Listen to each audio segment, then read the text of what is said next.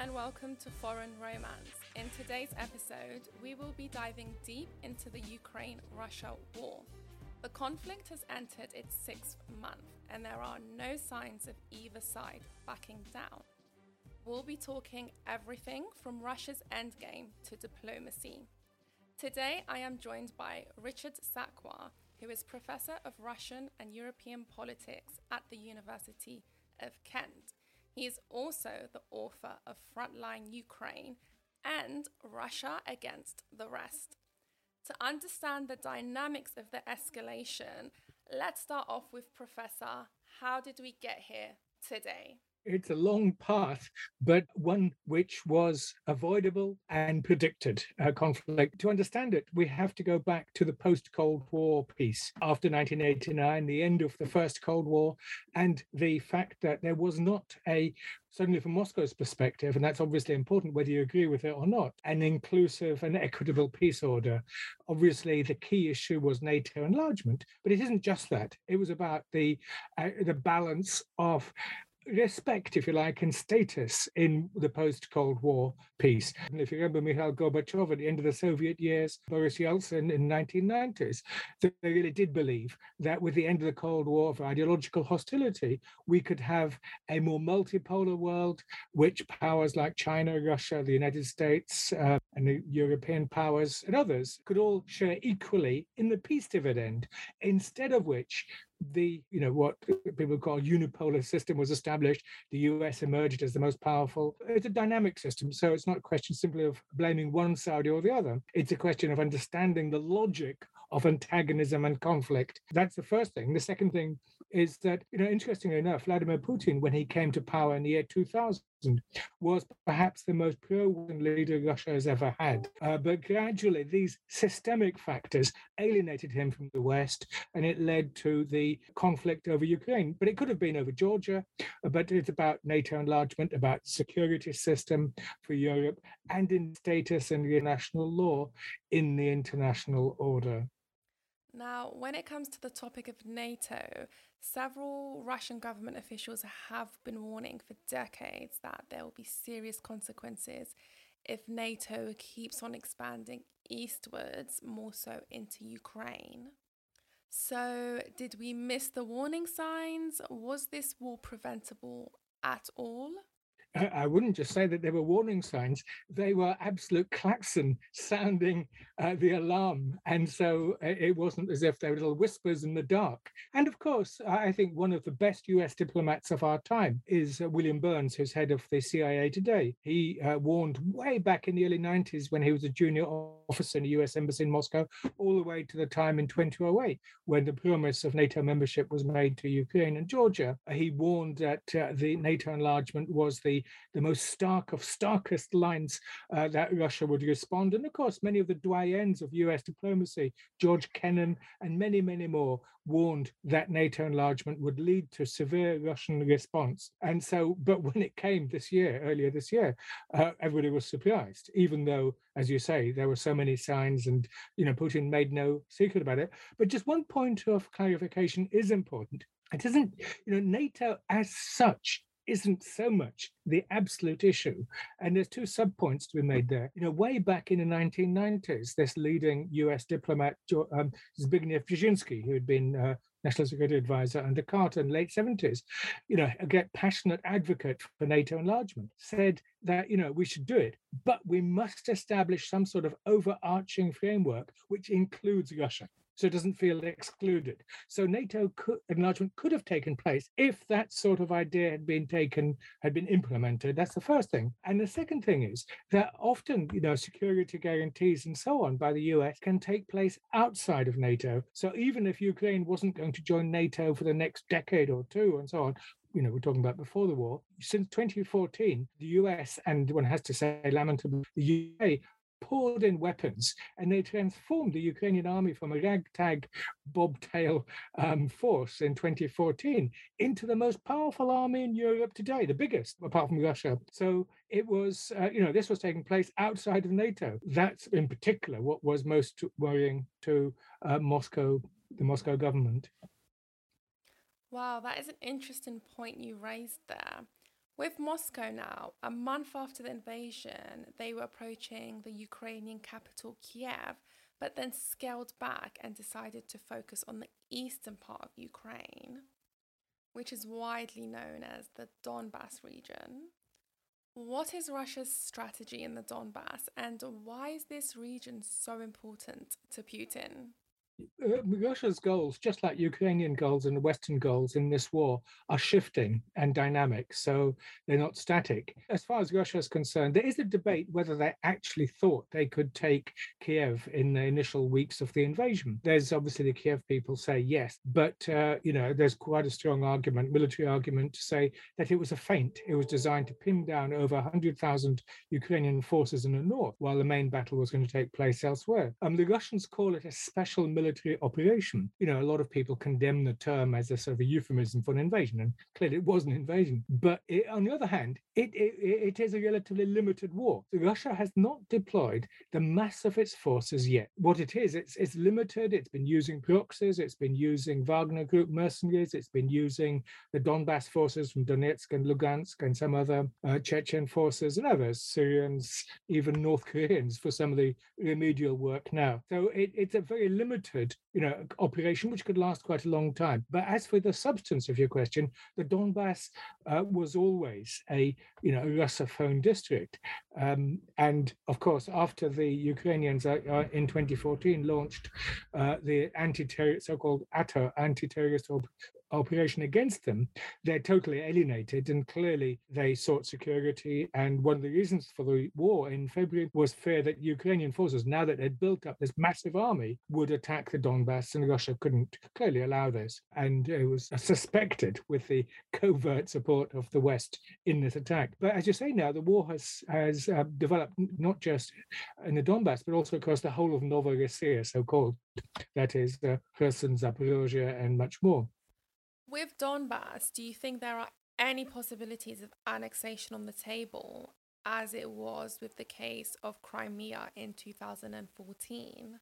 Uh, whether annexation, you know, the two Donbass republics have their independence has been recognized. There were plans for a referendum on like Crimea style of 2014 for them whether they want to join Russia. It's not quite clear whether the vote will take place in September, but Russian goals now, it's almost impossible to envisage Russia relinquishing these captured territories because there are now people who are now working with the Russian civil administration, rebuilding the road, health services, schools, and so on. Of course, they're being subjected to a terror attacks by the Kiev nationalist government, murders, assassinations, explosions, and all of that, just to in- ensure the complete misery of these uh, parts for uh, a long time to come. But you know, that's why we're talking, we're saying that there has to be some sort of negotiated process, but there's no sign of that and no even pathway to peace at the present time. So both sides are deeply entrenched. The astonishing thing is that in the past, the United States and European Union would try to facilitate peace negotiations. In this case, they're actual strong advocates of war. And so the peacekeeping, peacemaking comes to countries like Turkey um, and possibly in the end, China. It's quite interesting you mentioned the West as advocates of war. And I think the figures would agree. The United Kingdom has so far committed 2.3 billion pounds in military aid. This is the largest military package apparently since the end of the Afghanistan and Iraq campaigns. It seems like the main concern amongst Western leaders is well, if we do not send these weapons, which everyone has agreed is what's helping Ukraine and allowing them to make progress in the war. And so, if we stop sending in these weapons to Ukraine and we do not defeat Russia, then who will be next? Moldova, Bosnia. These are the concerns you see shared in the media. What do you make of that? Uh, three points. Ukraine is not making progress in the war. It's losing the war. It's losing the war, uh, not spectacularly, but it's losing. It's, uh, utterly irresponsible uh, nationalist and militaristic leadership is sending raw uh, recruits and volunteers or people kidnapped off the streets into the front lines who are being meat for Russian missiles and um, artillery. It, it's a it's a catastrophe. Seasoned officers they've been hammered in the Donbass. Instead of developing the country, they built massive concrete reinforced line after line of defenses against their own country, against their own country people in the Donbass, in Donetsk and Lugansk People's Republics. But the bottom line is, despite the massive, well, media misinformation which we have in the West. Uh, most of the rest of the world, you get a more balanced view. Russia is making incremental gains but it's pushing back bit by bit. Uh, the, the long lauded attack in Kherson uh, has not taken place. It won't take place. So that's the first point. So weapons being piled in from the West is only extending the misery, the awful death toll of the Ukrainian people who are being, the men who are being drafted. And of course, from October, women as well will now be part of the draft, which is uh, you know, an escalation and the part of this, in my view, an absolutely savage strategy, which the West should be condemning rather than condoning and supporting the uh, second point you make about you know what are the other war aims it's again uh, the west is beginning to believe its own propaganda. And as you know uh, that's nothing more dangerous when people start believing their own lies. The idea of russia attacking the baltic republics or moldova is just absurd. I mean a key point about this war it's a very specific attempt to neutralize from what moscow's perspective was a genuine security threat. Now, you don't have to believe that or not, but in, in war, as we know, as in peace, what's important is not what is actually the case, but what your protagonist actually believes to be the case. And that applies to the West and everybody else as well, of course. Uh, and in this case, that was the, the, the main uh, concern. So, so that's the second point, the idea that, you know, Russia is an imperialist power out to grab as much land as possible. Um, and that certainly wasn't the aim initially, even in Ukraine the goal initially. If, if it had been, then Russia would have incorporated the Donbass uh, since 2014. It had every opportunity to do so. It didn't. Uh, and so the idea was to change Ukraine and to neutralize it as a perceived security threat as part of the security dilemma of what we began our discussion with. So that's the second thing. So the West's fantasies, I mean, one has to say, and that's the third thing, I suppose, is that the coverage in the West of this is so abysmal. One could hardly believe uh, that the, the, degeneration of the Western media, overwhelming Western media, uh, is, is so shocking that the Western publics have been zombified and of course Ukrainian publics have because uh, opposition parties, opposition media in Ukraine has long gone. And of course, one has to say in Russia, there's you know highly biased media environment, of course, as well. I mean, everyone. So I think this is why you know I very much welcome you, your blog and these sort of discussions because you know it's important that these alternative forms of um, engaging in civic debate because I think Uh, again, I suppose that's my fourth point. Disc- open discussion and debate is essential, and so many powers, you know, in Kiev, in London, in Moscow, in Washington, are intent on closing down these sort of debates. I'm glad you ended on that note, which leads me to my next and final question. How likely is a diplomatic solution here? What are the possible scenarios, and is there any way we can find one without being labeled as appeasing Moscow? Or appeasing Washington, by the way. So that's precisely a reflection of this dreadful degradation of the language which we have now. Is that, you know, peacemakers, you know, I'm quite active, and, you know, my stance has always been anti militaristic and anti war. And it isn't naive anti war, its anti war position is a very sustained I think, intellectually coherent and indeed humane position. We have to find a way of de escalating this militarism, which is building up for many years, by the way, on all sides. For more specifically to your question, which is a fundamental one, is there a pathway to peace today? No. Can Russia be defeated? No. Uh, can the West be defeated? No. Will Ukraine be defeated or dismembered? Quite possibly. You know, I'm a deep critic of Zelensky, the president of Ukraine's leadership. You know, even though he's lauded in the West, he allowed his country to be plunged into what was a predictable, predicted and avoidable war. He bears a huge responsibility. And now the fact that he's using his people as cannon fodder for the purposes of Western powers in London, you know, Boris Johnson, I think, didn't really know where Ukraine was, neither does Liz Truss, but they're using it for personal domestic political consolidation. Didn't do Johnson any good, but uh, Truss is, will certainly continue that. At the moment, uh, the fact is that uh, there's no trust whatsoever between Washington and Moscow, uh, and Brussels has discredited itself as a as a neutral or impartial interlocutor in all of this.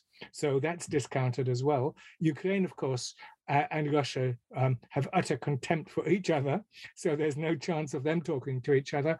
There was a peace um, formula on the table uh, formulated in Istanbul on the 29th of March. But as we know, some of the Ukrainian negotiators who discussed it, you know, on their return to Kiev, one of them was murdered by this nationalist regime, uh, Denis Kireev, of course, uh, and the other one, another one disappeared. So accused of, as you say, appeasement or selling out or tre- treachery. That's the sort of environment we're working in. So Russia is now investing in rebuilding the territories it's occupied. It will incrementally possibly push forward. The West can pile in as many weapons as it likes. Russia has got what's called escalation dominance. It's next door. It's not like Taiwan and China, which is 100 mile, 100 kilometers water separating them. It's next door. Russia has mobilized a tiny proportion of its resources. It could fight this war for years at this relatively low level. Uh, Ukraine will be destroyed. And my sympathy is with the Ukrainian people. I mean, the Ukrainian people have have to endure this. You know, I'm a great fan. You know, the Ukrainian people are peace loving. They, fo- they, elect, they voted twice for peace. That was when Poroshenko was elected in May 2014. And Zelensky stood as the peace candidate in April 2019. Both betrayed their electoral mandates, and instead of which they fell into the hands of the uh, of the of the nationalists. So no, I'm afraid this war it's not a war of attrition. It's not a stalemate. Russia's pushing ahead bit by bit. Um, it will. It is a war of attrition, though. So no, this could go on for years, and uh, there's no pathway to peace until we have a new US leadership. There you go, ladies and gentlemen. That's Professor Richard Sakwa. Thank you so much for joining us today. We really appreciate your time and insights. If you want to hear more, Professor Sakwa's latest book, The Lost Peace, by Yale University Press, is available now to pre order. You can also share your thoughts with me on Instagram or Twitter at MaedehSharifi underscore.